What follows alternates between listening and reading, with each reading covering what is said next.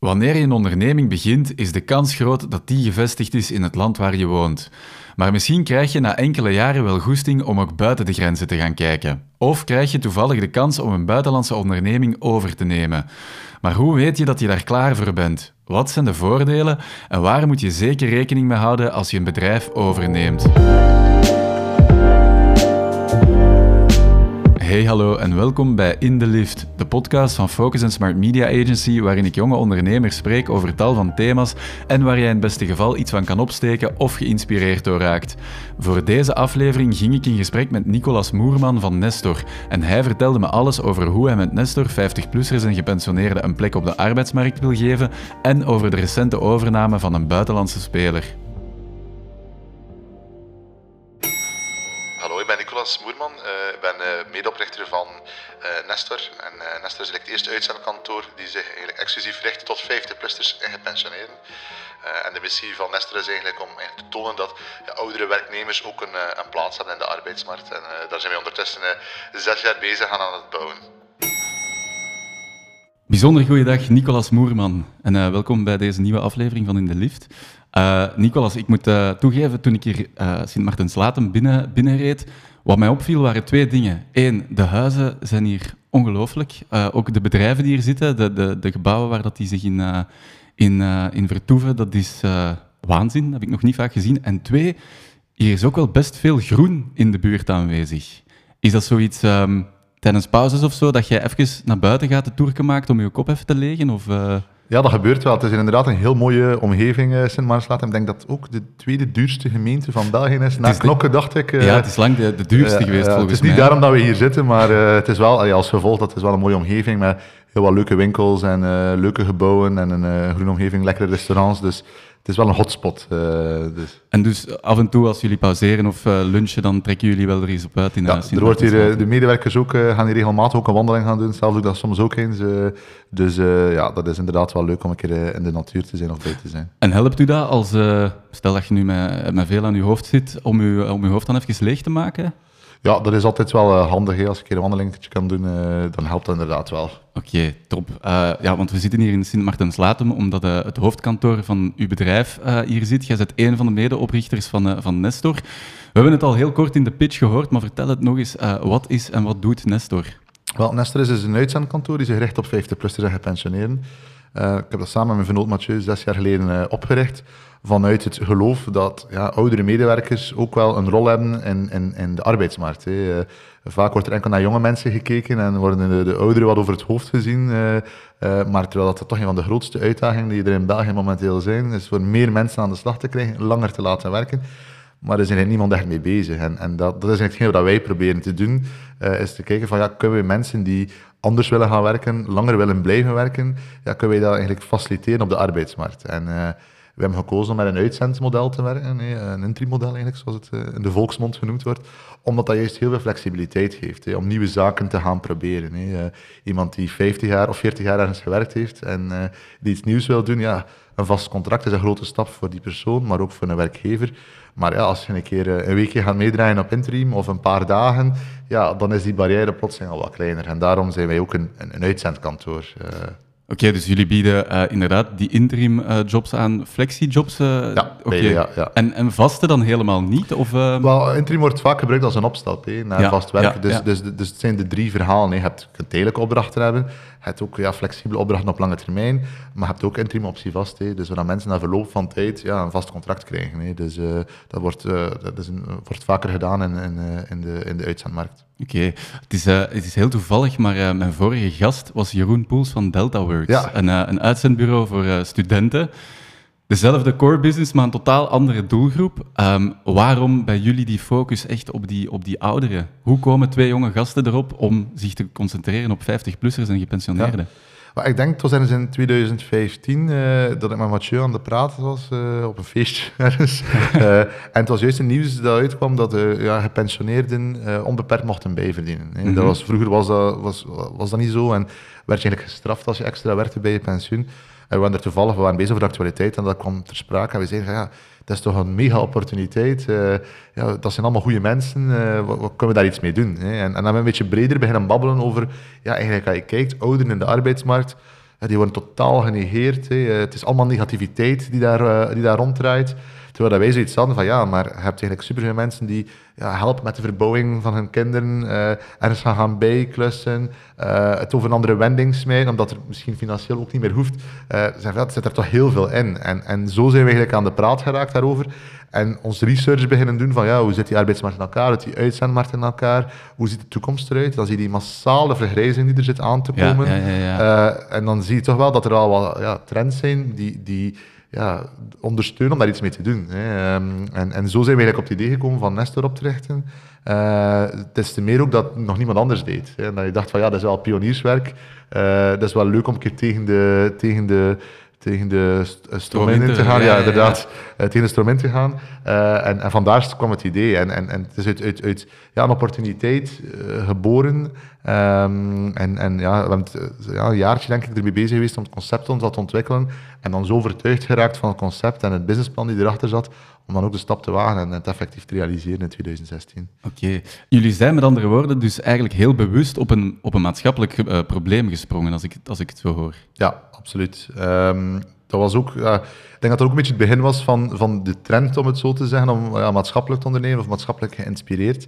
Uh, en, en ja, het was iemand die zei van, ja, het beste businesses nu zijn die maatschappelijke probleem oplossen. Hè. En, mm -hmm. en ik zeg, we zijn geen social profit, hè. we zijn echt een for-profit business. Hè. Dus we willen ook een rendabel businessmodel erop uitbouwen, dus dat is voor ons heel belangrijk. Maar ook die maatschappelijke impact is heel belangrijk. Dus wij willen die twee echt combineren in, in het verhaal van Nestor. En in het begin was dat echt onze, onze insteek. Hè. Van, dat is een gigantisch probleem en ja, de vrije markt kan dit wel oplossen. Hè. Het is niet aan de politiek uh, voor dit te doen, hè, want ja. dat wordt vaak verwezen naar, naar de politiek of naar overheidsinstellingen. Ja, die hebben daar natuurlijk een belangrijke rol in te spelen. Maar ook vanuit, ja, de, vanuit de markt moeten er initiatieven komen die, die daar iets proberen mee te doen en tonen dat het kan. En dat is een beetje onze insteek geweest uh, van bij het begin. Want het is inderdaad, zoals je zegt, uh, de vergrijzing komt eraan. Dat is eigenlijk een, een gigantisch probleem. Um, eigenlijk is het raar dat er nog maar zo weinig initiatieven zijn die springen op die 50-plussers en die gepensioneerden. Hoe komt dat volgens u? Ja, omdat je zegt het zelf, het is een gigantisch probleem. Eigenlijk is het een gigantische opportuniteit. Ja, ja, ja zo kun je het ook zien uiteraard. En op het moment dat je, er zo over nadenkt van, oké, dat is zo, waar, zit dan, waar zitten dan de modellen, waar zijn daar de zaken dat we kunnen gaan doen? Dat hoeft geen, niet echt een probleem te zijn. Hè. Uh, ik denk als je kijkt naar diverse sectoren, of wat het nu gaat over ja, eh, uitzendarbeid of, of recrutering, want het kan ook over vastgoed gaan, of over eh, financiële diensten, of over ja, sociale initiatieven ja, er zijn gigantisch reizen, er zijn gigantisch veel mogelijke opportuniteiten door te gaan focussen op ja, die, die babyboom-generatie, die, mhm. met de, ja, die de meest vertegenwoordigde generatie gaan zijn uh, in onze maatschappij. Ja, er zijn gigantisch veel uh, opportuniteiten daar. En ik denk dat, dat te weinig mensen er zo naar kijken en veel meer bezig zijn met wat er nu nieuw is. Hey, uh, ah, ja, TikTok is nieuw of Clubhouse is nieuw. Ik weet niet of er nog iemand gebruikt, maar ja, dat, dat, dat, dat, dat het meeste enthousiasme en het meeste creativiteit bij ondernemers. Uh, terwijl dat ook wel interessant is om te kijken, maar ja, wie staat er nog in de maatschappij en hoe veranderen die mensen hun leven en hoe groot, hoeveel mensen zijn ervan? Uh, mm -hmm. En dan mhm. denk ik dat dat soms wel interessant is. Uh, absoluut, absoluut. Um, de mensen die hier dan komen, komen aankloppen bij jullie, in, in welke sectoren komen die dan zoal terecht? Ja, dat is heel, heel gevarieerd. Uh, dat is eigenlijk, uh, we zijn een doelgroepenkantoor, om het zo te zeggen. De meeste uitzendkantoren richten zich op een sector. Wij doen dat eigenlijk niet, wij richten ons op een doelgroep. En wij, wij luisteren een beetje naar de markt. Dus wij kijken eigenlijk, wat vraagt de markt? Hè? Wat, hoe, ziet, hoe evolueert de markt? En wat hebben zij, waar zien zij, ik zeg iemand die 60 jaar is aan de slag, of waar zien zij iemand die 70 jaar is aan de slag? En dus dat varieert heel sterk. En dat gaat van ja, mensen in logistieke functies, eh, die, ik zeg maar, chauffeurfuncties, orderpickfuncties, magazijnfuncties, tot ja, eh, administratieve jobs, eh, ondersteunen van zaakvoerders en KMO's, ja, tot HR-professionals eh, die even inspringen. Dus dat zit heel, heel, heel divers, heel gevarieerd.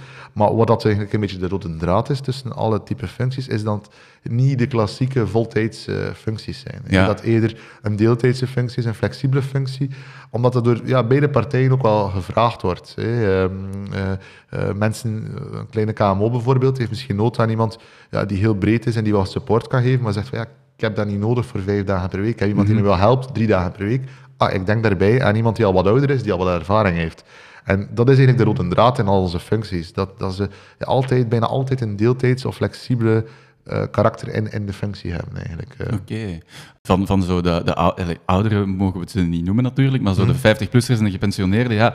Um, die, er, is algemeen van geweten, die geraken moeilijk aan een job omdat die vaak als te oud worden gezien. Wat zijn volgens u voor bedrijven de voordelen uh, van zo'n iets uh, matuurdere of, of, ervaren werknemer in huis te halen?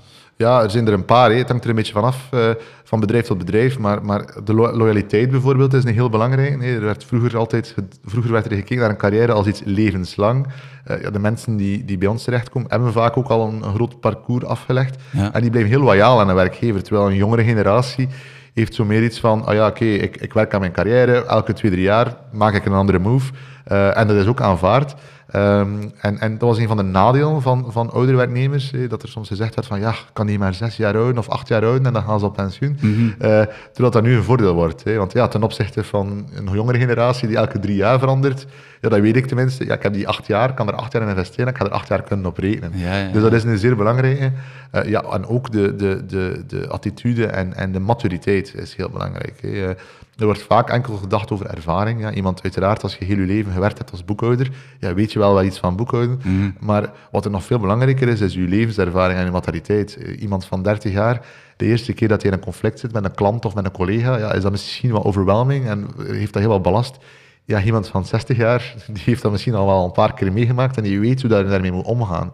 Dus dat zit er wel heel hard in, in, uh, in, in die doelgroep. Dus dat zijn twee, ja, die, die, die maturiteit en, uh, en die, die loyaliteit zijn twee heel belangrijke elementen, toch? Oké. Wat ik me dan afvraag, zijn er veel bedrijven op zoek naar die profielen? Ja, meer en meer. Uh, er is een gigantische krapte in de arbeidsmarkt. Hè. Uh, ik denk toen wij starten in uh, 2016, was dat nog pionierswerk. En nu zie je jaar na jaar ja, dat dat ook wel meer ingeburgerd begint te geraken. En dat ook meer bedrijven bewust naar op zoek zijn en, en daar ook open-minded over zijn. Okay. Er wordt vaak gedacht over werkgevers dat die nogal halstarrig zijn en dat die dat niet willen doen. Hè. En, en voor sommige bedrijven is dat ook zo. Maar voor heel veel bedrijven, ja, als er een probleem zich stelt, ja, zoeken ze naar oplossing. En, en vaker wordt er in onze richting gekeken om een deel van de oplossing te zijn. Er is een gigantische arbeidskrapte op dit moment. Die zal alleen maar stijgen in de volgende jaren. Dus bedrijven beginnen anders na te denken over ja, hoe gaan we ons werk organiseren. Wie doet er welke job? Misschien moeten we afwijken van de klassieke functie. Misschien moeten we afwijken van het voltijdse functie. Misschien moeten we afwijken van iedereen in dienst zelf voltijds. Uh, ja, dus er wordt daar al over gedacht. En, en, en, en, en veel jonge bedrijven uh, zijn ook heel actief daarmee bezig en zeggen van, mm, dat is wel iets voor ja, een groep van gepensioneerden. Of kan er misschien wel uh, een 50-plusser voor gebruiken voor die functie. Ja, en, en, daar ja. zie je dat daar ja, die flexibiliteit in denken wel heel actief aanwezig is. Oké, okay, jullie zijn eigenlijk met andere woorden op het perfecte moment daarop gesprongen. Um, dat, dat, maatschappelijke, dat maatschappelijke nastreven, dat maatschappelijke doel nastreven, is dat iets wat dat altijd wel al in u gezeten heeft? Ik denk dat uh, impact maken uh, ja. altijd wel, wel, wel belangrijk is. En ergens een, een impact maken, los van ja, wat dat uw bedrijf presteert, uh, is wel belangrijk altijd. Hè. ik denk dat veel mensen die, die de, dat zo herkennen als je ergens een job doet, dat je graag doet, en je zegt van, ik heb een leuke job, ik word goed betaald, ik vind het plezant, en dat je toch zoiets hebt van, ja, pff, is this it? Hè? dat je denkt van, ik zou wel graag iets doen, en, en daar ergens zo, ja, iets mee bereiken. en ik denk dat dat wel, dat dat wel wel belangrijk is uh, op dat vlak. Dus, uh, en als je iets kunt doen dat in de maatschappij een impact heeft, is dat nog veel leuker natuurlijk ook. Dus, uh, ja. Is dat iets wat jij ook vroeger hebt ervaren? Want Nestor is je eerste onderneming, daarvoor heb je een andere job gehad. Had je dat toen ook, dat gevoel van, ja, ik zit hier eigenlijk wel goed, maar ik maak niet echt impact of, of zo'n maatschappelijke impact, ik wil eigenlijk wel doen? Ja, absoluut. Ja, dus, dus dan, je, voelt dat, je voelt dat wel. Ik denk dat iedereen die onderneemt wel een gevoel heeft van er ontbreekt iets. uh, en en ik, wil, ik wil daar toch ergens mijn stempel op drukken. Dus uh, ja, zeker. Alright. Um, nu, wat jullie met Nestor doen, dat blijft niet onopgemerkt. Want jij bent uh, begin dit jaar nog uitgeroepen tot West-Vlaamse jonge ondernemer van het jaar. Um, door GCI was dat. Wat betekent die erkenning voor u? Ja, dat is wel leuk, want allee, wij doen eigenlijk zelden of nooit mee aan wedstrijden of andere, andere zaken. Mm -hmm. uh, maar het is wel een leuke erkenning om ook te zien van, oké, okay, wat dat wij doen, wordt ook gezien door anderen. Hè. Uh, wij hebben dagdagelijks uh, ja, zoveel successen, uh, om het zo te zeggen. Ja, mensen die er aan de slag gaan, die, die nieuwe klanten erbij en tevreden uitzendkracht. Dat zijn leuke dingen. Maar het is ook leuk dat ik er extern daar ja, voor, voor, voor, voor geapprecieerd wordt. Dus dat is alleszins iets ja, die, die, wel, die wel plezant is. En als je zegt, we doen niet veel mee aan zo'n wedstrijden, betekent dat dan dat je daar niet veel belang aan hecht, aan zo van die wedstrijden? Of? Wel, ik vind in het ondernemen is de wedstrijd uiteindelijk je resultaat. Ja. en niet het feit dat je een prijs krijgt. en dat wordt, allee, ik weet dat dat vaak gedaan wordt en je kunt eigenlijk fulltime bezig zijn met een wedstrijd mee te doen. Maar de vraag is natuurlijk, wat bereik je daarmee? Hè? En, en, en is dat eigenlijk wel een goede, een goede besteding van je focus en van je energie? Hè? Eh, los van je tijd, zou je nog kunnen zeggen, maar van je focus en energie om daar constant mee bezig te zijn. En dan word je wel hè, gevalideerd door iedereen, dan krijg je wel schoudersklopjes en goed bezig, je hebt de beste Mhm, pitch of hebt het leukste disruptieve idee of... Maar wat bereik je ermee? Als je nul klanten hebt, hè, Ja, dan is dat, wat dat in sommige gevallen ook wel zo is, of drie of vier of tien. eh, ja, dat, dat, daarvoor doe ik het niet. Hè. Daar doe ik voor meer klanten, meer, allee, meer, meer nesters aan de slag. Dat zijn de zaken die je, die je drijven naar, eh, naar meer. Hè. Dus, dus daar moet je focus eigenlijk liggen. Hè. Oké, dus het is niet dat er zo eh, één award is waarvan dat je denkt, man, als ik die ooit Nee. zou kunnen winnen, dan... eh, Nee, nee en, en, en, en het is wel leuk voor af en toe een keer aan iets mee te doen, ook, omdat ook, ja, het is ook wel wat naamsbekendheid en het Absoluut. helpt, Ja, het ja, helpt je bedrijf ook in de picture te zetten, dus dat is wel belangrijk. En ik vind, daarom doen we dat ook wel, hè, en, en, en zoiets als JCI, ehm, om te tonen ook van, kijk, dit is wat wij doen en, en, en, en dat is leuk om daar die validatie in te krijgen. En tegelijkertijd helpt het je bedrijf ook vooruit. Hè. Eh, Mensen die je een keer kennen, eh, het is een, een perfecte manier om, om je bedrijf in de spotlights te zetten. Ja, absoluut, absoluut. En zo'n award, ja, je krijgt zo'n award niet zomaar. Eh, je moet daarvoor goed bezig zijn, als ondernemer ook. Ehm, wat maakt volgens u van een ondernemer een, een goede ondernemer? Dat is een heel moeilijke vraag, want ik denk dat iedereen dat een beetje persoonlijk invult. Hè. Eh, hoe dat je onderneemt. Ik denk het grootste verschil is tussen eh, ja, ondernemers en niet-ondernemers, is dat ondernemers ja, dingen doen. Mhm. En dingen aanpakken en, en niet noodzakelijk verlamd zijn door analyse om iets, iets te gaan uitvoeren. Ehm, ik denk dat dat wel een belangrijk verschil is. En ja, ik, ik denk toen wij startten met Nestor, ik had dat nooit gedacht, maar had heel veel mensen die naar mij kwamen, ik heb exact hetzelfde idee gehad. Ik had er nog nooit iemand iets over zeggen, eh, maar er waren mensen die ik eh, wel kende, allee, een beetje kende, of, of via via zo. En zei, ah ja, je zit hier van Nestor. Eh, ja, ik heb exact hetzelfde idee gehad. We hebben superveel mails gehad ook, zowel Mathieu als ik zelf, van ja, oh, ik heb hetzelfde idee gehad en ik kan met jullie samenwerken. En ja, dat is wat het verschil is. Waarom heb je dat niet gedaan? Hè? Waarom heb je daar niet over even nagedacht van, kijk, zo gaan we het aanpakken, dat is ons plan, en nu gaan we het uitvoeren. En ik denk dat dat vaak moeilijk is eh, voor mensen, is dat uitvoeren. En ik denk, goede ondernemers zijn de mensen die, ja, ze zien een probleem, ze reageren erop en ze voeren gewoon uit en doen gewoon door. Ja. Eh, en ik denk dat dat cruciaal in is, want ehm, je kunt hele dagen in meetingrooms zitten en, en strategieën bedenken en analyses maken. Maar als je niet, nee. geen actie onderneemt, ja, Ja. uiteraard. En je kunt, je kunt zeggen, ja, maar ben je niet zeker? Ja, maar dat is juist het punt. Dat is niet belangrijk dat je niet zeker bent. Als het niet juist is, dan, doe je, dan pak je het weer anders aan. Dus, en ik denk dat dat wel een belangrijke ja, manier van werken is, dat je het echt wel moet in je hebben, zo te zeggen van, ah, ik doe het gewoon. En oké, als het niet links is, is het naar rechts. En als het niet naar rechts is, is het rechtdoor. Dat je je pad wat aanpast en dat je dat kunt. Hè. Dat je daar niet zoiets ja, bang bent voor, ja, ik weet niet waar ik ga uitkomen. Je moet ja, dat gewoon doen dan uiteindelijk. Het is inderdaad, ik heb eh, volgens mij in een interview met u gelezen, ach, ik kan me nu niet herinneren welk interview het was, maar je zei inderdaad van ondernemen, dat is uit uw comfortzone durven springen. Ja. Het is exact dat eigenlijk wat je nu aanhaalt. Hè. Eh, een, een ondernemer, over welke capaciteiten moet hij dan zoal beschikken? Ehm, ja, ik denk een goede ondernemer eh, kan. Ja, ik denk, ik, de- ik denk daadkracht, hè, dat is één. En, en, en ook ja, durven tevreden zijn met het onperfecte. Hè. Eh, dat, ik denk dat dat een groot verschil is als je ergens in een job werkt eh, of ergens werkt en dat, ja, je hebt een functie en er worden bepaalde zaken van je verwacht dat je oplevert of dat je doet en er worden daar standaarden aan vastgelegd. En ik denk dat dus bij, als je ondernemer bent, dat je eigenlijk ja, moet kunnen omgaan met het imperfecte en het onzekere en het niet noodzakelijk juiste. eh, en dat dat wel een belangrijk, en een belangrijk aspect is. Hè? Dat je zegt van ja, oké, eh, ik, ga het, ik ga het doen. Hè? En de uitvoering, ja, done is better than perfect. Ehm, ik, ik, ga het, ik ga het proberen eh, op die manier en dan ga ik er wel uit leren. Hè? En ik denk dat dat wel een belangrijk aspect is om, om iets in de markt te zetten en dan te gaan luisteren naar de markt. Ja. En, en ik denk dat dat ondernemen is vaak, eh, wordt vaak beschreven als ja, vooral veel visie en ik heb een strategie en ik heb een idee en zo gaan we het doen. En, eh, terwijl dat ik denk dat ook vaak eerder luisteren is. Hè, en wat wordt er gezegd? Wat zegt de markt eigenlijk tegen ons? En die interpretatie kunnen maken voor je bedrijf en dan door kunnen geven naar, naar, naar ja, de mensen die in je bedrijf werken of waarmee dat je samenwerkt, je team. Eh, ik denk dat dat het belangrijkste is. Om, om toch die, om te, luisteren, ja, te luisteren naar wat je klanten zeggen, wat zegt er over je product, wat, wat zeggen je stakeholders, eh, wat zie ik daarvan in de cijfers en, en, en ja, hoe kan ik dat dan naar mijn, naar mijn, naar mijn mensen eh, toe ja, vertalen of, of, of met hen samen ja, analyseren en kijken van hoe dat we dit gaan aanpakken. Ik denk dat dat wel belangrijk is. Oké, eigenlijk eh, wat trial and error continu. Ja. Ja, Ja. ja. Ja, en, ja, en denk dat luisteren dus ja, echt Heel belangrijk, belangrijk, ja, het ja, ja, belangrijkste aspect is. Absoluut, absoluut. Nu, ehm, je hebt het gezegd, jullie zijn in 2016 begonnen. Al bij al zit je dus nog niet heel lang aan het ondernemen, eh, vijf jaar ongeveer. Ja. Wat maakt het ondernemen voor u zo bijzonder? Eh, ik denk dat het ondernemen eh, bijzonder is, omdat het enige, de enige manier is, misschien naast kunstenaar zijn of zo, dat je zoveel vrijheid hebt. Ja. Eh, dat je eigenlijk zelf ja, je pad bepaalt. Hè. Je kiest zelf wat dat je doet en hoe dat je het doet en hoe dat je het wilt aanpakken. En je hebt wel altijd ergens verantwoording aan te- af te leggen, maar ja, niemand gaat het voor u doen. Hè. Dus, dus hij beslist zelf. En ik denk dat dat wat, wat zeer bijzonder is aan ondernemen. Hè. Je kunt wel zeggen van, ja, dat is een eh, probleem eh, passeert. Ja, hoe pak je het aan? Ja, het is niemand die u gaat zeggen, je hebt het verkeerd of je hebt het goed aangepakt. Mm, ja, je mm. beslist dat zelf en, en je maakt daar zelf je analyse van. En dat denk ik dat wel bijzonder is. Ehm, en, en ja, als je begint, ja, we waren met twee als we begonnen zijn, ja, nu zijn we met twintig.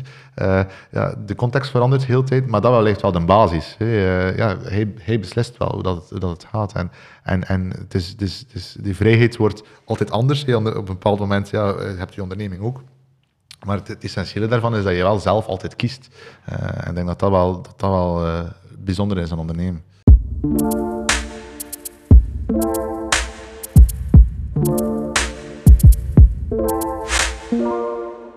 Een van de, van de redenen dat, dat 50-plussers ook vaak niet worden, worden aangenomen, wordt gezegd van ja, ze zijn te duur, eh, ze kosten te veel.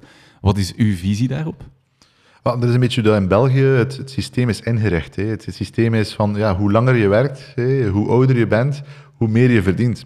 Ja, ik denk dat je dat systeem ook een keer een vraag moet durven stellen. Hè. Eh, Ik weet dat dat een moeilijke, dat is altijd een moeilijke discussie in, in de politiek, eh, want die anciëniteit is zo wat heilig.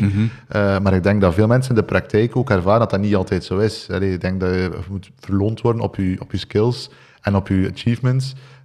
En niet gewoon omdat je ergens ja, langer bent. Hè.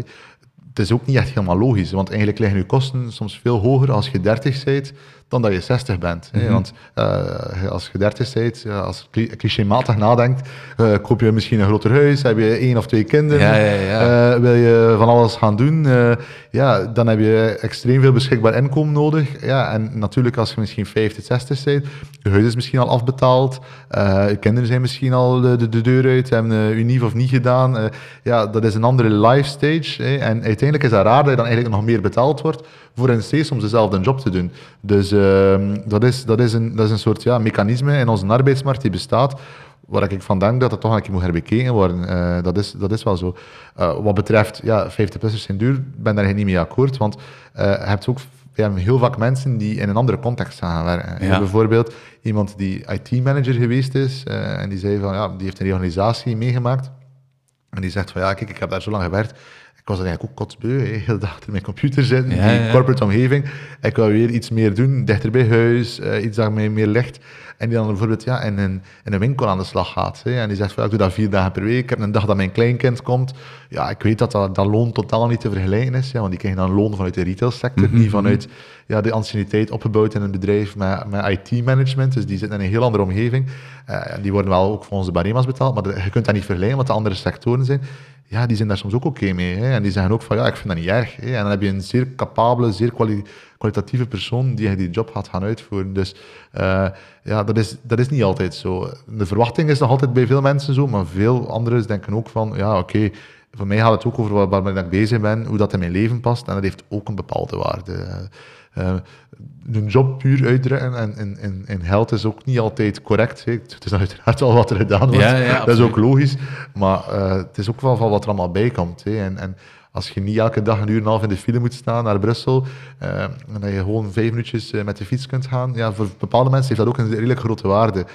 En zijn ze ook wel bereid om, om, om eigenlijk ook wel ja, een stapje terug te doen. Dus, en ik denk dat de, dat, de, dat de maatschappij daar ook in aan het evolueren is, eh, maar de, de, de, de systemen nog niet eh, op dit moment. Oké. Ehm, jullie zijn Nestor natuurlijk begonnen met twee. Ehm, heeft dat voor de opstart op financieel vlak in jullie voordeel gespeeld, denk je? Wat bedoel je juist? Als in eh, dat je meer startkapitaal, meer financiële zekerheid hebt gehad, denk je dat dat in voordeel speelt in vergelijking met bijvoorbeeld iemand die net van de schoolbanken komt en dan beslist van oké, ik ga een onderneming opstarten? Goh, ik denk dat niet, want um, ik denk dat het minder risico is als je van de schoolbank komt, want je woont nog bij, bij je ouders waarschijnlijk. Ja, ja, ja. Uh, je hebt eigenlijk geen vaste kosten, dus ik denk dat dat juist eigenlijk rond de 30 jaar uh, een van de moeilijkste periodes is om te doen eigenlijk, want ja, je hebt vaak een lening gelopen, je hebt uh, al dan niet al kinderen, nee, wat in ons geval ook zo was. Mm. Ja, dat is niet zo vanzelfsprekend om dan te zeggen van oké, okay, ik ga mijn vast, vaste inkomsten volledig opzij zetten om, om hier dit, dit, dit verhaal te wagen. Dus uh, ik denk dat het gemakkelijker is als student, hey, of als je pas van de school kan komen, op financieel vlak. Hey, omdat je eigenlijk ook geen ja, echte uitgaven hebt. Uh, ja, ja, uh, en dat de ouders wel altijd wel zeggen, ja, gewoon toch thuis. En allee, ik begrijp dat, en ik heb er wel wat flexibiliteit voor. Dus zo kan je wel wat tijd komen. Ook als je later in je leven in onderneming start, ja, dan heb je ook al vaak wel allee, wat, wat, wat, kunnen sparen of wat achter kunnen houden. Dus is dat ook soms interessant. Dus ik denk dat het juist het moeilijkste moment is ja. om dit te doen. en, heb je daar dan spijt van dat je niet vroeger bent begonnen ermee? Of, of uh... Uh, ja, spijt. Nee, geen spijt. Maar uh, als je weet wat je weet, dan denk je van ja, ik had het vroeger moeten doen. Ja, dus ja. spijt hebben we daar niet van. Maar ik denk dat, denk dat dat wel leuk is. Het is ook, je hebt heel veel mensen die nu ja, starten met ondernemen, maar die eigenlijk ook nog echt geen ervaring hebben in een, in een bedrijf, in een corporate omgeving. Mm -hmm. ja, ergens moet je ook wel vaak gaan verkopen. En ja, weten dat bedrijven werken. En dan zie je dat dat ook wel niet altijd even gemakkelijk is. Nee. Ja, en een bepaalde business etiket leren. Dus ik vind dat wel goed dat je eerst ook al wat, wat, wat, ja, wat, wat professionele ervaring hebt. Want dan weet je dat een bedrijf werkt, dan weet je ook wat, er van je verwacht wordt. En dan ga van ja, heel simpele manieren van ja, hoe geef ik een presentatie en, en, en hoe wordt dat gedaan in een corporate context of in een KMO-context, tot een onderhandeling, tot tot uh, ja, hoe communiceer ik met mijn leveranciers en met mijn partners. Uh, dat, wat ook niet altijd iets is dat je als je ja, direct begint te ondernemen, je weet dat allemaal niet, je hebt al die context niet. Dus, uh, dus ik denk dat dat wel een voordeel is als je al, al, al wat even aan de slag geweest bent en daar zo al een idee van hebt van oké, ik weet ook hoe dat alles een beetje werkt. Ja, ja, elk nadeel heeft zijn voordelen. Ja, Het heeft wel voor- als nadelen. Um, nu, ik heb u in een, uh, in een interview met GCI, denk ik, horen zeggen van, dat je het heel cruciaal vindt dat je, als je een onderneming opstart, dat je goed nadenkt over je financiering. Ja. Kunt je dat eens schetsen of kaderen? Wat, wat, wat er belangrijk is, is denk ik... Allez, een soort leefbaarheidsstudie doen van uw, van uw, van uw concept of van uw, van uw plan. En, en dat, is dat hoeft niet ingewikkeld te zijn, maar eh, ik geloof altijd dat je dat gewoon kunt doen met een beetje West-Vlaamse uh, boerenlogica op, uh, op de achterkant van een bierkaartje. En dat je eigenlijk denkt van ja, oké, hoeveel denk ik dat ik ga kunnen verkopen in een jaar? Hè? Wat, wat, wat, wat, kost mij die verkoop? Hè? Wat zijn mijn vaste kosten? En ja, wat is de put die er dan uitkomt? En is het een put? Hè? En dan de vraag is van, hoe ga ik dat, dat overbruggen? Uh, of, of is dat niet nodig? Heb ik een businessmodel dat ik eigenlijk weet van, ja oké, okay, kan dat vrij snel, vrij snel uh, cash uit genereren. Hè? Dat is anders voor een dienstenmodel zoals wij hebben versus een softwaremodel bijvoorbeeld, hè, waar je heel veel investering nodig hebt in het begin, tegen dat je ooit eigenlijk iets uh, van geld er kunt aan verdienen. Dus dat is wel cruciaal. En ik denk uh, dat, dat, dat, je, dat je daar wel moet een zicht op hebben van ja, hoe, kan ik, hoe lang kan ik overleven, hoe, hoe, hoeveel, hoeveel moet ik verkopen, waar, waar, moet ik dan mijn focus op leggen. Um, en, en dat dat zeker in dat eerste jaar, als je die drempel van dat eerste jaar overwonnen hebt, ja, kun je dat weer allemaal wel herbekijken. Maar dat eerste, dat eerste jaar zou toch een beetje zo in survival mode ja, uh, eigenlijk moeten zijn. Hè, en dat je dat toch wel goed uitgedacht hebt. Uh. Oké, okay, dus jullie hebben daar ook wel lang over nagedacht. Ja, ja absoluut. Ja, ja. Oké. Okay. Uh, nu, ik vraag ernaar naar, naar die financiële vragen, omdat we gekomen zijn bij onze eerste rubriek, even tussendoor. Dat is geschreven met drie F'en, die van financiën, falen en familie. Um, nu, Nicolas, je hebt mij aangegeven in ons voorgesprek um, dat je privé en werk liefst gescheiden houdt, wat dat ik volledig begrijp. Dus ik ga u naar dat uh, familiegegeven niet vragen. Uh, naar die andere twee wel, uh, financiën en falen. Nu, financiën hebben we al gehad. Um, bij falen, ja, als, als we kijken naar het verhaal van Nestor, uh, jullie zijn nog maar vijf jaar geleden begonnen, um, maar het is eigenlijk heel snel gegaan. Jullie hebben op, uh, op vijf jaar tijd drie kantoren in België geopend. Jullie hebben ook een, een bedrijf in Nederland overgenomen, waarover dat we het uh, zo meteen ook nog gaan hebben. Je zou bijna denken, er is op die vijf jaar tijd niets misgelopen. Klopt dat? Of, ja, niks misgelopen. Uh, dat is uh, ja, misschien overstated. Je hebt altijd kleine dingen die mislopen. Ja, ja, ja. Uh, en kleine zaken waarvan dat je, je, het gevoel hebt van ja, dat, dat, dat lukt niet. Dat kan verkeerde hires zijn, dat kan verkeerde focussen zijn. Dus ja, de kwestie is altijd van eruit te leren. Hè. Ik denk, hij zegt van ja, we moeten focussen op sales en we moeten een sales aanwerven, terwijl het eigenlijk niet nodig is. Maar hij zegt van ja, moet je zelf eerst hoe weten hoe dat je sales werkt voordat je een sales kunt aanwerven. Mm -hmm. Ja, dat zijn van die kleine foutjes waaruit je leert uh, en waaruit het vooruit gaat. Maar ja, echt falen is dat niet. Hè. Dat, nee, zijn, nee, absoluut. dat zijn fouten en uh, ja, het is oké okay voor fouten te maken als je er iets mee doet Zeker. en dat je er iets uit leert. Hè. Als je niks probeert, uh, ga je niks... Allee, ga je ook geen fout maken natuurlijk. Nee, en kun je inderdaad ook niets leren. Um, als jullie zo met Nestor een, een, een tegenslag is hebben, denk je dat dat helpt, dat jullie met twee zijn om zo'n tegenslagen te verwerken? Ja, absoluut. Ja. Natuurlijk, eh, ik denk als je als ondernemer er alleen voor staat, dat dat eh, ja, een veel moeilijker verhaal is dan dat je, en, en, ja, zoals ik je een complementair duo eh, eh, kan aan de slag gaan. eh, dat is dan een heel groot verschil. Ja, absoluut. En en ja, het belangrijkste is dat je daar zelf alle twee in dezelfde richting rond zit. En, en dat je ja, op dezelfde visie en mening zit.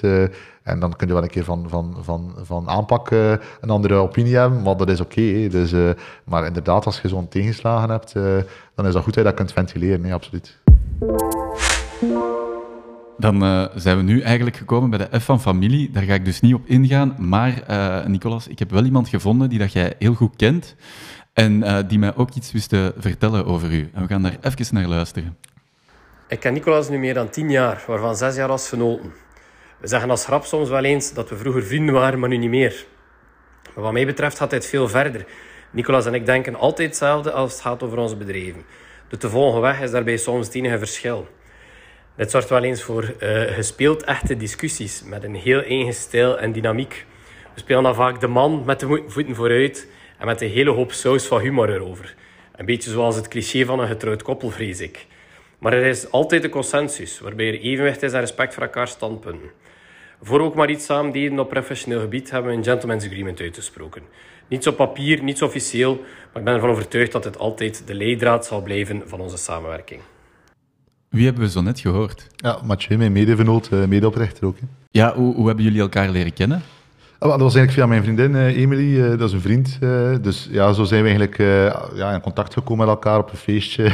En dan meteen businessplannen uitgewisseld ja, nee, zo een paar keer gebabbeld. En ik denk dat Mathieu ooit een keer mij contact had met een ander idee. Van, ja, hij zit bezig met digitale marketing, wat denk je daarvan? En ja, zo zijn we eigenlijk aan de praat geraakt. Ja, Eh, ja, dus, ja. Zou het mogelijk geweest zijn om eh, Nestor op te richten zonder Mathieu, denk je? eh, nee, nee, dat zou niet gegaan zijn.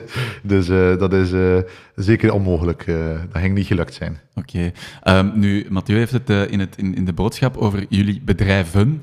Eh, wat dat we nog niet hebben aangehaald, jullie hebben niet alleen Nestor, maar jullie hebben ook nog een ander bedrijf samen opgericht, Payroller. Ja. Misschien moeten we dat kort ook even schetsen. Wat is of- en wat doet Payroller? Wel, ik had net ook al gezegd van ja, luister een beetje, luister een beetje naar de markt en, Mhm. en wat zegt de markt. En ik denk dat op een dag kregen we ook telefoon van iemand die zei van ja, ik, ik heb hier ook zelf iemand die gepensioneerd is, kunnen jullie die administratief inschrijven? Hè? Daar ook zo voor zorgen dat dat allemaal goed geregeld is, dat dat wettelijk allemaal in orde is. Ehm, en dan dachten wij van ja, dat is wel een vrij manueel proces voor iets dat die persoon zelf makkelijk kan doen of, of, of makkelijk online kan gebeuren. En nu moet dat allemaal zo wat offline door medewerkers hier gebeuren. En dat heeft eigenlijk op, een beetje op het idee gebracht, toen ze er wat over beginnen brainstormen, moesten we daar nu een keer een, een digitale tool voor gebruiken, die dat eigenlijk heel gemakkelijk maakt voor onze klanten. En zo is Payroller geboren. En Payroller is dus eigenlijk ja, een online platform waar dat werkgevers eh, ja, zelf mensen kunnen inschrijven via uitzendcontracten. hè. Eh, eh, payrolling, zoals dat dan noemt in, Ja. in, de, in, in, de, in de sector.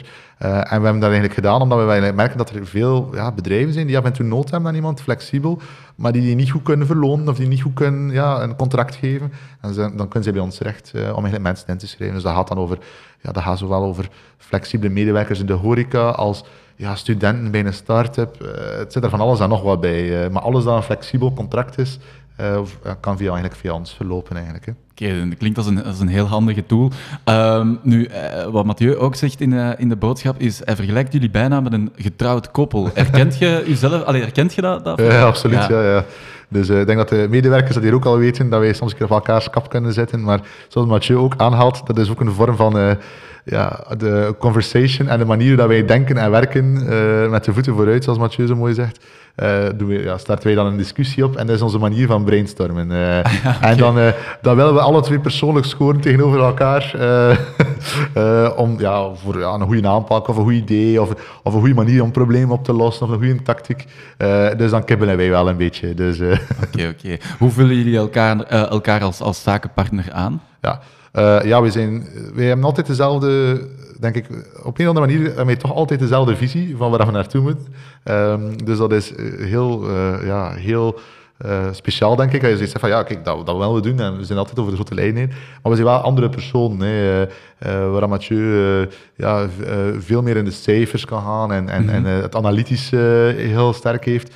Ja, ben ik dan meer zo wel ja, de, uh, de, de, de, de, meer marketingachtige zaken. Dus, allee, maar we vullen elkaar daar zeer goed in aan. Dus. En, en we hebben altijd wel een mening over het, het andere, uh, maar dat is zeer complementair. Ik denk dat het moeilijk is ook om in één persoon alle facetten te vinden die belangrijk zijn in het bedrijf. Ja van sales tot marketing, tot HR, tot finance, tot uh, legal, al die zaken. Uh, maar ja, dat er eigenlijk goed verdeeld zit tussen ons twee. En, en met een paar zaken dat we alle twee heel interessant vinden. En dan zagen dat de een wat interessanter vindt dan de ander. Dus dat is wel leuk dat we zo eigenlijk ja, um, voor alles eigenlijk ja, een, een, soort oplossing vinden of een soort manier van werken kunnen, kunnen, kunnen bedenken. Eigenlijk. Ja, het klinkt als een gigantisch voordeel om met twee een, een zaak te hebben.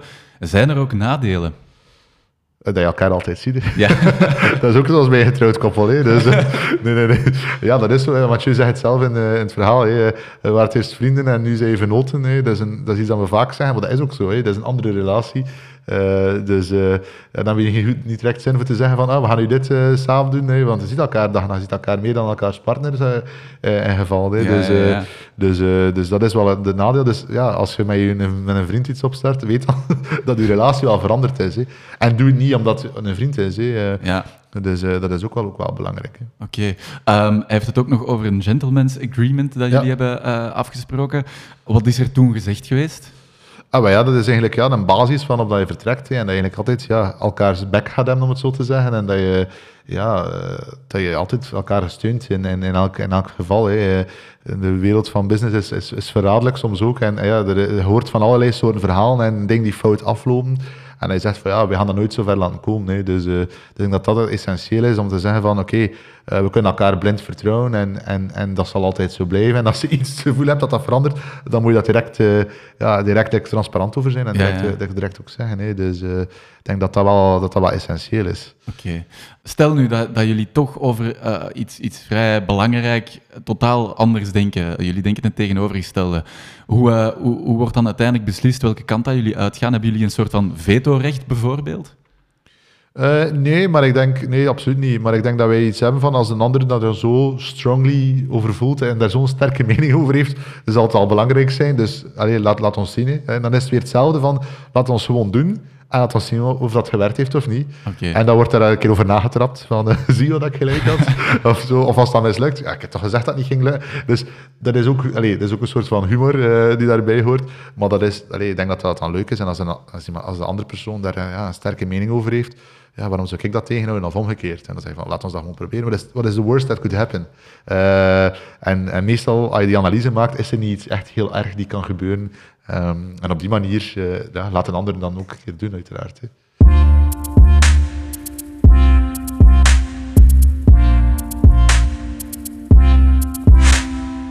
Wat dat we nog niet aangehaald hebben, is um, dat Nestor ook nog een, een soort van merk heeft, zijn de Marta. Wat is Marta? Wel, Marta is eigenlijk ook uh, is eigenlijk een, ja, een, een, merk, ja, een label van Nester, uh, waarbij dat wij eigenlijk ja, nannies plaatsen uh, bij gezinnen. Hè. en dat is ook begonnen vanuit een klant die feedback gaf bij Nester van ja, kijk, hebben jullie geen oud omaatje voor mij of een omaatje voor mij die eigenlijk mijn kinderen kan gaan halen? Hè.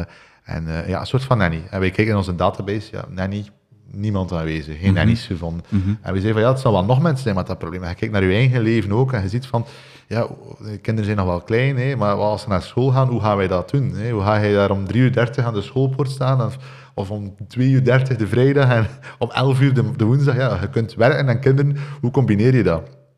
Uh, en dan dachten wij van ja, oké, als je zo'n omaatjes zouden vinden of maken, om het bijna zo te zeggen, ja, dan zou dat een ideale oplossing zijn. Want die kunnen die hebben een auto, die willen flexibel werken, dat hoeft niet voltijds te zijn. Die kunnen die kindjes gaan halen van school, ja, een vier uurtje geven, uh, even helemaal met huiswerk, totdat de ouders thuis zijn. En dan hoeven de ouders niet in een soort stress omgeving uh, thuis te komen waar alles nog moet gebeuren en de kinderen en het werk die dan belt. En ja, dat zou dan een zeer goede oplossing zijn. En zo zijn we eigenlijk aan de slag gegaan en we zeggen van kijk, we gaan er een apart, een apart merk van maken, Marta. Uh, die eigenlijk ja, eh, zich richt op, eh, op, op gezin van heel drukke ouders uh, en die iemand nodig hebben. En, uh, en dan besloten die mensen te zoeken in onze database. En dat zijn dan eigenlijk ja, vaak huisvrouwen met een afstand tot de arbeidsmarkt, ja. die vaak zelf voor hun eigen kinderen gezorgd hebben. En dan kinderen zijn gaan studeren, zijn het huis uit en zeggen, ja, wat ga ik nu doen? die solliciteren op een paar jobs. De arbeidsmarkt zegt tegen hen van, ja, we hebben eigenlijk niet echt een job voor u, want je hebt geen ervaring. Uh, wel, dat zijn de mensen die we eigenlijk aanspreken. Ze zeggen van ja, kom bij ons, uh, we geven u een opleiding, uh, wij maken van u eigenlijk een professionele nanny, om het zo te zeggen. Okay. en, en, en, en dat is wel een leuke, een leuke carrière switch, om het zo te zeggen, voor die mensen. En die zeggen van oké, okay, wat ik kan, wat ik zeer goed kan, kan ik eigenlijk doorgeven en kan ik eigenlijk bij andere kinderen ook gaan toepassen. Ja, dus, ja. Wat, Nee, sorry. Zeg maar, hoor, ja, zeg maar. Nee, wat ik mij dan wel afvraag is um, waarom dat jullie daar specifiek een apart merk van hebben gemaakt en bijvoorbeeld niet gewoon via de vacaturebank van Nestor die jobs aanbieden. Ja, dat is ook om eigenlijk ja, mensen aan te trekken. Nee. Dus, ja. uh, mensen zoeken een nanny, maar ze zoeken niet noodzakelijk iemand die 50 plus is en nanny is. En die zeggen van ja, ik ben op zoek naar een nanny en dan kijk je van wat zijn de mogelijkheden. Ja. Ah, kijk hier, Marta, uh, wat is dat? Ah, dat is een aparte website, daar staat mooi uit uitgelegd van kijk, wij werken met uh, oudere dames of heren, maar ook een paar mannies, uh, die, die ja, een soort oma-opa-figuur zijn en die de kinderen gaan gaan halen en waar je kan op rekenen. En, en, en dan zeggen mensen, ah ja, dat is wat ik nodig heb. Hè. Dus Ja. het is een andere reflex eh, dat, dat, dat de klant legt eigenlijk. Eh, dus vandaar dat wij vanuit die, die, die, allee, die basis gestart zijn. Ja, voor onze mensen te zoeken, ja, hebben we natuurlijk wel mensen die bij Nestor zich aanmelden en, en die wij kunnen eigenlijk aanspreken in die type jobs. Dus het is voor ons een manier om meer 50-plussers aan de slag te helpen door aparte, een apart label te creëren daarvoor eigenlijk. Oké, het is duidelijk dat jullie niet stilzitten uh, met, met Nestor. Hè. We, hebben, we hebben Marta onder andere. Maar vorig jaar hebben jullie met Nestor ook nog uh, in Nederland een bedrijf overgenomen, zijn de uh, Ervaren Jaren. Mm. Misschien eerst de vraag, ja, wat, wat is Ervaren Jaren? Ervaren Jaren was, ja, of was een uitzendkantoor die zich ja, recht op, denk ik, ja, 45, 50 plussers in Nederland. Um, en die eigenlijk al 22 jaar bestaat. Dus, okay. uh, ja, ja, dus, dus dat is al uh, een heel eindje bestaat. En uh, ja, het nieuwe ervaringjaar, nee, zoals wij, dat wij willen ervan maken, ja, is een beetje de Nestor van Nederland, hè, waar we wel naartoe gaan. Dus, dus voor ons is dat eigenlijk een soort springplank om in Nederland ja, onze activiteiten uit te bouwen. Hè. Oké, okay. wanneer, wanneer is dat idee er gekomen om in Nederland een bedrijf over te nemen? Wel, het was een volle coronacrisis. En uh, ja, zoals uh, zoveel bedrijven, hè, zeker in de eerste lockdown, was het echt ja, boeken dicht, om het zo te zeggen. Ja. Ja, praktisch geen activiteit. alle werknemers naar huis. dat was de periode dat iedereen ook extreem bang was van corona. En zoiets van, ja, oké, okay, strikt thuis blijven. alle bedrijven ook echt allemaal dicht. ja, 0,0 activiteit. Ja, er was niet, geen sprake van versoepeling. Dus ja, voor ons, onze business is ook, ja, dat zijn vaak weekcontracten of dagcontracten. Mm -hmm. Dus ja, de, de donderdag was er overlegcomité en de vrijdag belt iedereen van, ja, volgende week ja, het is niet nodig, want ons bedrijf is dicht. Dus, uh, dus iedereen stond hier met zijn doos uh, klaar om naar huis te gaan. En ja, zei, ja, ja, we gaan van thuis werken. Maar veel werk was er ook niet. Uh, had wel wat klanten die wel nog, wel die wel nog bezig bleven, die in de bepaalde sectoren werkten, waar dat nog mocht.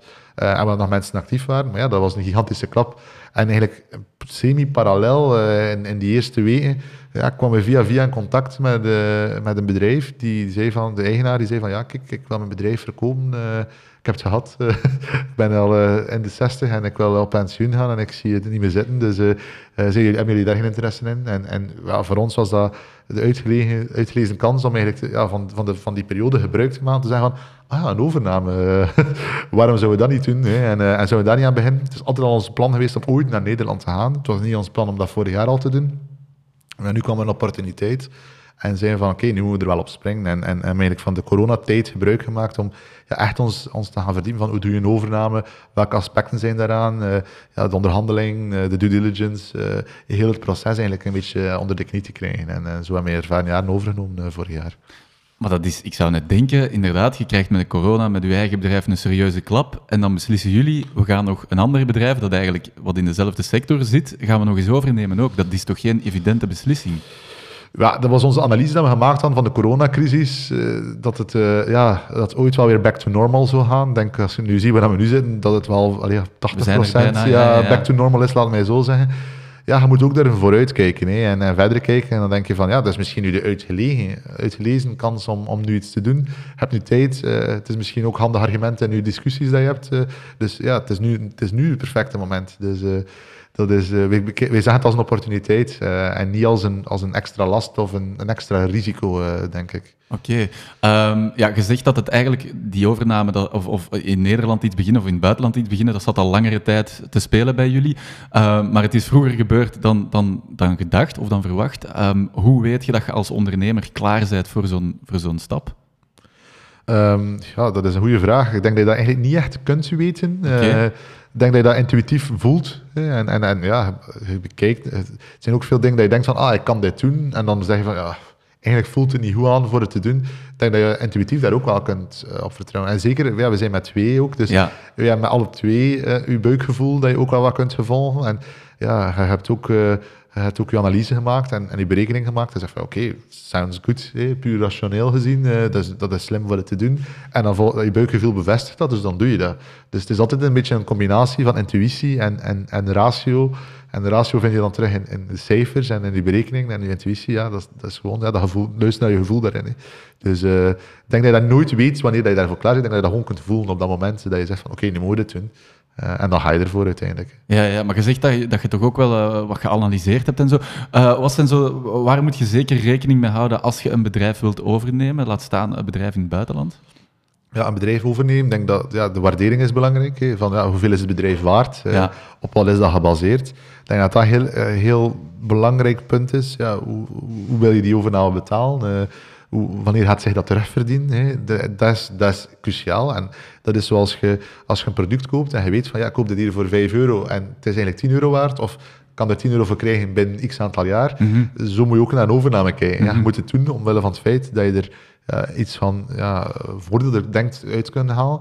En plus ook, ja, wat is het strategische, wat is de strategische meerwaarde? Hè? En, en voor ons was dit, ja, we kunnen zelf iets starten in Nederland, maar ja, je kunt starten vanuit een bestaande omgeving, met bestaande klanten, met bestaande mensen. Ja, ja, ja. Ja, wordt het wel iets gemakkelijker eh, voor ons voor het te doen. Eh, omdat je, ja, je kunt aldoende leer je dan ook weer. Hè. Dus, dus, dus dat was de strategische plus voor je bedrijf is ook wel belangrijk. En bij ons was die wel groot. We zeggen van ja, het is een perfecte manier om, om de markt te enteren. Eh, en en ja, de, de cijfers zitten ook goed, dus ja, dan moet je dat doen eigenlijk. En daarnaast is, is zorgen dat, dat, dat je je huiswerk goed maakt. Hè, dat je met goede partijen zit. En zorg dat, de, dat je een goede due diligence doet. Eigenlijk weet van ja, welke effecten spelen er allemaal in de markt. Wat is er in het verleden gebeurd. Wat een impact kan dat nu hebben in de toekomst. Wat zijn de risico's die verbonden zijn aan de overname. En zorgen dat dat goed juridisch ja, omschreven is en, en gekaderd is. Hè. Dus dat je wel specialisten hebt die daarin bijstaan. Ik denk dat ook wel eh, essentieel is. Oké. Eh, ik kan mij ook wel inbeelden dat die Nederlandse arbeidsmarkt dat die er, ja, dat die er wel anders uitziet als de Belgische. Welke verschillen merken jullie daarin? Ja, de Nederlands, het is altijd verleidelijk om te zeggen dat Nederlanders hetzelfde zijn zoals ons. eh, en dat heb ik gemerkt dat dat totaal niet het geval is. Dus dat is wel een groot verschil. Maar ja, het is een andere cultuur en je moet ook tijd nemen om die cultuur te leren kennen. Hè. Absoluut. Ehm, ja, er zijn mensen anders en eh, ja, dat is heel, dat is, ja, ze zijn gewoon anders. Hè. Ik denk dat dat de makkelijkste manier is om dat te beschrijven. Ook in vlak van communicatie eh, communiceren wij anders dan Nederlanders. Hè. Ik- Zeer direct, hè, de Nederlanders. ja, direct ook. En ja, ze communiceren vooral veel. Hè. Eh, en wat dat goed is, hè, wat dat positief is, maar wij in België zijn dat bijvoorbeeld wel minder gewend. Ehm, dus dat is al wat aanpassen, maar ik vind dat Nederlanders ook heel professional zijn. Ze zijn heel professioneel, heel gedreven, eh, denken ook echt na over, over, over, over de business. Belgen ook uiteraard, maar dat valt mij wel hard op, die professionaliteit. Ook daar is het ook veel concurrentieeler dan in België. Ja, om je een idee te geven, in België zijn er misschien 150 uitzendkantoren. Ja, in Nederland zijn er 15.000. Er komen er elk kwartaal 1000 bij. Ja, ja, ja. Eh, het gaan er ook 600 failliet elk kwartaal. Maar allee, dus, het is een heel andere markt en die concurrentie, eh, het concurrentiële aspect is, leeft daar ook veel meer. Het is ook veel harder eh, op dat vlak. Er wordt eh, harder business gedaan. Ja, ja, eh, ja. dus, eh, dus dat is wel dat is een aanpassing, hè, waar dat bij ons ook wel nog relationeel ook altijd een, eh, een aspect in zit. En, ja, dus dat zijn wel andere zaken, maar dat is, dat is leuk omdat je, ja, je pakt iets dat je voor het in België hebt, hè. Je hebt, hebt iets dat in Nederland ook daar wat op lijkt, en dan zeg je van hoe kunnen we die zaken vertalen van in Nederland en België, en dan zie je, dan zie je wat, wat, wat er anders is, hè, en, en hoe je er moet op aanpassen. Hè. Is het leerrijk? Ja, absoluut. Ja, dat is, dat is, dat is heel leuk. Hè. Eh, als je iets, iets, iets, iets neemt en ja, het is een nieuw gegeven, de wetgeving is anders, dus je leert constant bij. En ja, je leert ook zaken misschien die in België van toepassing zijn. En er zijn zaken die in België werken, die in Nederland niet werken. Dus het is constant die, ja, die, twee situaties naast elkaar leggen. Dus ik vind dat absoluut wel interessant. Ja. Oké, oké. Ehm, je hebt het net aangehaald dat concurrentieel is in Nederland veel meer aanwezig. Hier in België zijn jullie de enige, of het enige interimkantoor of uitzendbureau dat zich focust op die 50-plussers en gepensioneerden. In Nederland was er al 22 jaar lang ervaren jaren. Ik kan me inbeelden, of ik ga ervan uit, dat ervaren jaren niet het enige kantoor was in Nederland dat zich op die oudere leeftijdsgroep eh, Nee, dat, focuste. Nee, dat klopt. Ja. Er, is, er zijn daar wel concurrenten. Nee. Uh, zowel die 50-plussers doen als op gepensioneerden werken. Nee. Dus, dus, en daar heb je grote spelers en dan wat kleinere spelers. Dus het is wel leuk om te zien, uh, die concurrentiële context. Uh, en dan zie je ook hoe dat, ja, verschillende bedrijven zich positioneren in de markt en welke type segmenten dat ze aanspreken. Ja, hier in België ja, de kennis die we hebben, komt van onszelf. Ja, en, en, en, daar kan je wel een keer ja, kijken naar de concurrentie en zeggen, hoe doen zij dat? Dus dat is nieuw voor ons. Uh, uh, om te kijken naar, ja, wat doet de concurrentie en wat type klanten hebben ze en wat vertellen ze en, en hoe spreken ze de, de 50-plusser aan en hebben ze speciale tools. Uh, dus ja, voor ons is dat, is dat iets dat we niet gewoon zijn in België, waar wij dan de trend zetten en, en, en, en ja, onze manier ja, is de manier om het zo te zeggen. ja, in Nederland is dat niet zo. Mm -hmm. dus, dus dat is wel leuk. En lukt dat om om, hè, als je zo'n concurrentieanalyse doet bijvoorbeeld, en de kennis die dat je daaruit haalt, lukt dat om dat te vertalen naar België? De Nederlandse markt is altijd een beetje een, een, bron van inspiratie, omdat er nu eenmaal meer concurrentie is. Dus er wordt ook wat meer uh, gedifferentieerd, er wordt ook wat meer nieuwe tools gebruikt, uh, andere manieren van werken gebruikt. Dus ja, absoluut. Uh, ik denk dat we veel kunnen leren. Het jammer is natuurlijk wel dat, dat bijvoorbeeld puur wat arbeidsmarkttechnische wil zeggen, de wetgeving is gewoon anders. Ja, dus ja. er zijn heel veel zaken dat je niet zomaar kunt transporteren. Tools worden ook heel specifiek ingericht op die wetgeving. Dus ja, je kunt er wel inspiratie uithalen, maar het is niet dat je kunt zeggen van, ah, ik kan hier nu copy-paste ja, ja, uh, zaken gaan doen. Dus, uh, dus dat is niet het geval, jammer genoeg. Uh, dus ook, ja, we werken ook met andere systemen in België als in Nederland. Dus dat, zijn, dat is ook logisch. Een paar lopen gelijk, hè, maar andere zijn ook heel specifiek voor de markt. Dus. Oké. Okay. Um, ja, Nicolas, je kunt natuurlijk ook niet overal fysiek uh, tegelijkertijd aanwezig zijn. Niet in België, niet in, in Nederland. Ik ga ervan uit dat jij in Nederland een heel team hebt dat voor u werkt. Maar ja, dat betekent ook wel dat jij een stuk verantwoordelijkheid in, in de handen van de mensen daar moet, moet leggen. Kunt jij dat gemakkelijk? Ja, ik denk dat dat een van de basisprincipes is van, van Mathieu en ik. dat we met mensen omgaan. En ik denk, mensen krijgen heel veel verantwoordelijkheid bij ons. En ja, het is niet de manier om iedereen constant te controleren en, en te micromanagen van ja, moet het nu zo en moet het nu zo doen. En ik denk als het hier aan de medewerkers ook zo vragen, van ja, die vrijheid en flexibiliteit zijn zeer belangrijke aspecten. Ik geloof dat ook echt, hè, dat mensen ja, moeten niet, niet binnen een klein doosje opereren, exact zoals het moet, maar dan is wel voldoende vrijheid krijgen om, om hun verantwoordelijkheid, en ik zeg bewust verantwoordelijkheid en die functie uit te oefenen. Hè. En hij zegt van ja, je bent verantwoordelijk voor het vinden van kandidaten voor die en die klanten, of hij zit verantwoordelijk voor onze marketing, of hij zit verantwoordelijk voor ja, uh, een beetje algemene operationeel management, dat mensen die rol ook opnemen en, en dat ook vertalen, en dat je daar ook de mensen vertrouwen in heeft. En dat je daar ook zegt van, kijk, ja, ik heb vertrouwen in hoe dat je het doet, en er kunnen dingen mislopen, en, en, je weet zelf hoe dat je het moet aanpakken, of wanneer dat je het moet escaleren, en, en dat werkt. En ik denk dat dat zeer belangrijk is, en ik denk dat dat nu door, toen wij begonnen, dat dat niet zo heel veel bedrijven waren die dat deden. Dat zijn nu door corona en, en teleworking al wat meer ingeburgerd begint te geraken. En dat mensen ook wel ja, om kunnen met vrijheid en ook wel om kunnen voor zichzelf kunnen denken. Dat is iets waar wij rotsvast in geloven. En dat mensen ja, verantwoordelijkheid hebben en geëngageerd zijn aan het bedrijf, dat dat in twee richtingen werkt. En dat wij dat ook moeten doen. Dat wij zeggen van ja, hoe kunnen wij dat zorgen dat je kunt je, je job doen. En ja, wij zijn ook geëngageerd ten opzichte van jou. Hé, van wat is er belangrijk voor u? Hoe ziet het bedrijf graag werken? Wat is er belangrijk uh, work-life? Uh, al die zaken. Hè. Dus uh, ik denk dat dat een basis is voor ons. En dat is vertrouwen in die mensen. En ja, dat wordt me meestal goed gedaan. Je kunt daar ook een keer uh, malchance in hebben, om het zo te zeggen. Maar dat is nu eenmaal zo. Maar ja, door de band weg is dat, is een zeer goede manier van, van, van werken.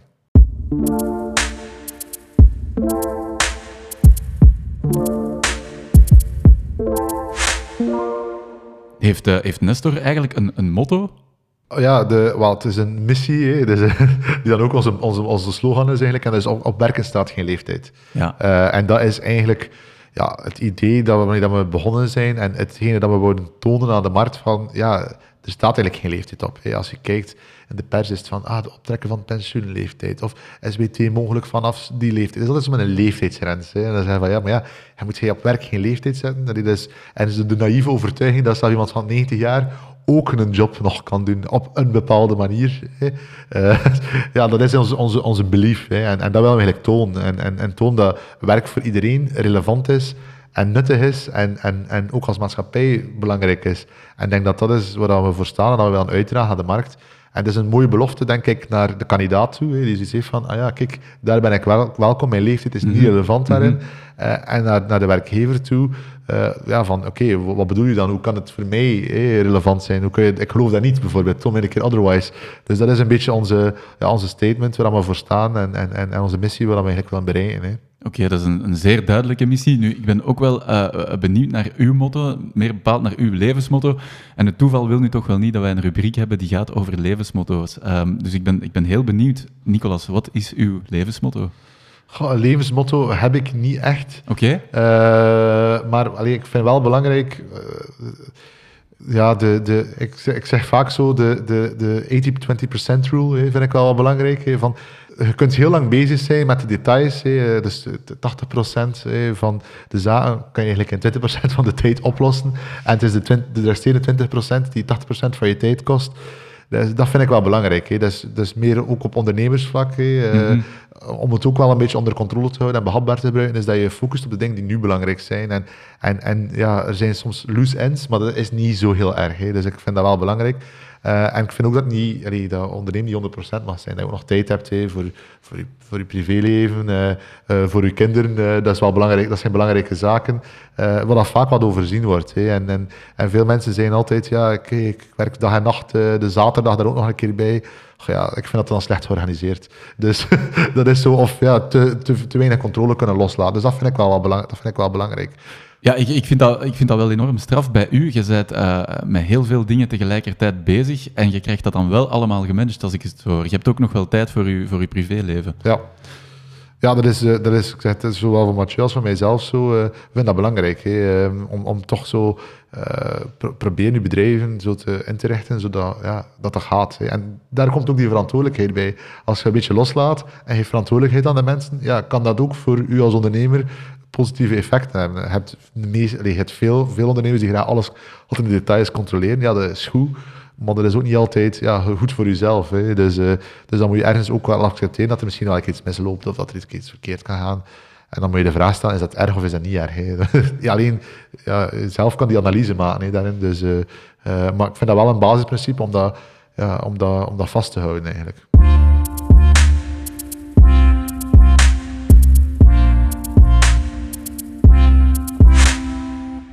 Nicolas, what's next voor Nestor?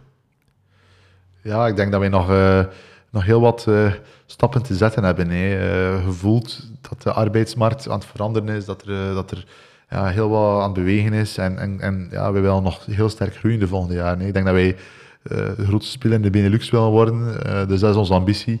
en ja, dat is waar we nu op aan het inzetten zijn, om te kijken hoe dat we dat kunnen realiseren. Dus ik denk dat er nog een, een paar jaren uh, geknald wordt voor die ambitie ja, waar te maken.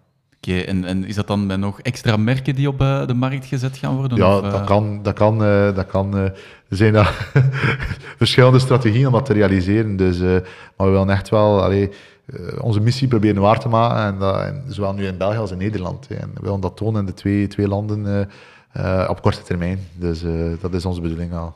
En als we kijken naar de, naar de lange termijn, heb je daar al ideeën over wat dat je in die end hoopt te bereiken met, met Nestor? Well, ik denk dat dat dat dat ook het waarman is van je missie. Hè. En, en, ja. en, je gaf er net ook uh, ja, studentenjobs bijvoorbeeld aan. Hè. Dat is ingeburgerd, dat systeem is gekend. Uh, ja, voor ons zou het dat leuk zijn om of, of zou je zeggen van oké, okay, job done. Hè, van uh, de, de, ouderen volwaardige ja, participatie aan de arbeidsmarkt. Hè. En, en denk, ja, we hebben het aspect van de 50-plussers. Je hebt dan het aspect van de gepensioneerden, dat is dan nog weer helemaal iets anders. Dus er is wel nog heel wat werk te doen. Um, dus ik denk als, als je zoiets hebt van, oké, okay, er werd in elk bedrijf pensioneren. Oké, dan zijn we er. Uh, en, en dan, is het, dan, is het, dan denk je van, oké, nu kan ik niet meer groeien. Dus ik denk dat dat onze ambitie is op lange termijn. Maar het, het, blijft je, of het, blijft beperkt, dat mag ik niet zeggen, maar eh, de Benelux is wel de hoofdfocus. Ja, daar kan, kan er altijd land bij komen. Nee. Dus dat is, ik zeg het, opportuniteiten dingen zich altijd aan en er zijn altijd mogelijkheden. Dus je moet natuurlijk wel gefocust blijven. je kunt inderdaad vijf markten tegelijkertijd gaan betreden. Uh, maar nu leggen we even onze focus op Nederland. En ja, je weet, komt daar ook al wel landen bij in de, in de toekomst. Dat kan zeker. Oké. Okay. Uh, ik merk al do doorheen het ganse gesprek dat er in u gigantisch veel goesting zit ook om, om, die, om, om te groeien en uh, naar meer ook, die goesting naar meer. Zou je het ondernemen, denk je, nog kunnen opgeven? Het is te zien voor wat natuurlijk. nee, ik denk het niet. Ik denk dat je constant, als je iets doet dat er wel een ideetje borrelt en dan denk je van, hm, zou daar geen eh, leuke business in zitten of zou daar niks mee kunnen? Is dat niet een interessante opportuniteit?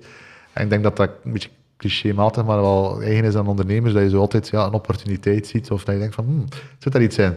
En dat je dat graag gaat gaan verkennen. Dus het creëren van uh, dingen, denk ik dat dat wel uh, iets is dat, zo, ja, dat altijd wel zal blijven bestaan. Oké. Um, hoe hoopt jij zelf als ondernemer nog te mogen groeien? Ja, om, om toch uh, ja, beter te worden, sowieso. Hè. Uh, dat is ook zo. Hè. Het is, zoals bij elk beroep tussen aanhalingstekens, dat uh, ondernemen is ook al een soort van beroep. Dus, uh, Zeker, absoluut. Ja, ja, ja het, is, het, is, het is wat meer, wat meer ja, breder, maar allee, het is een statuut. Allee, je kunt het op verschillende manieren bekijken. Maar ik denk dat ze in elk, ja, elk beroep ja, dat je altijd kunt bijleren. En hij zegt van, oh, ik zou dat anders aanpakken, of ik wil dat anders doen, of ik wil dat anders bekijken. Dus ik denk dat dat wel, dat je altijd kunt bijleren. Hè. En, en nieuwe dingen uh, kunt doen. Om, om, ja, dat is goed voor jezelf, het is goed voor je bedrijf. Dus uh, zeker.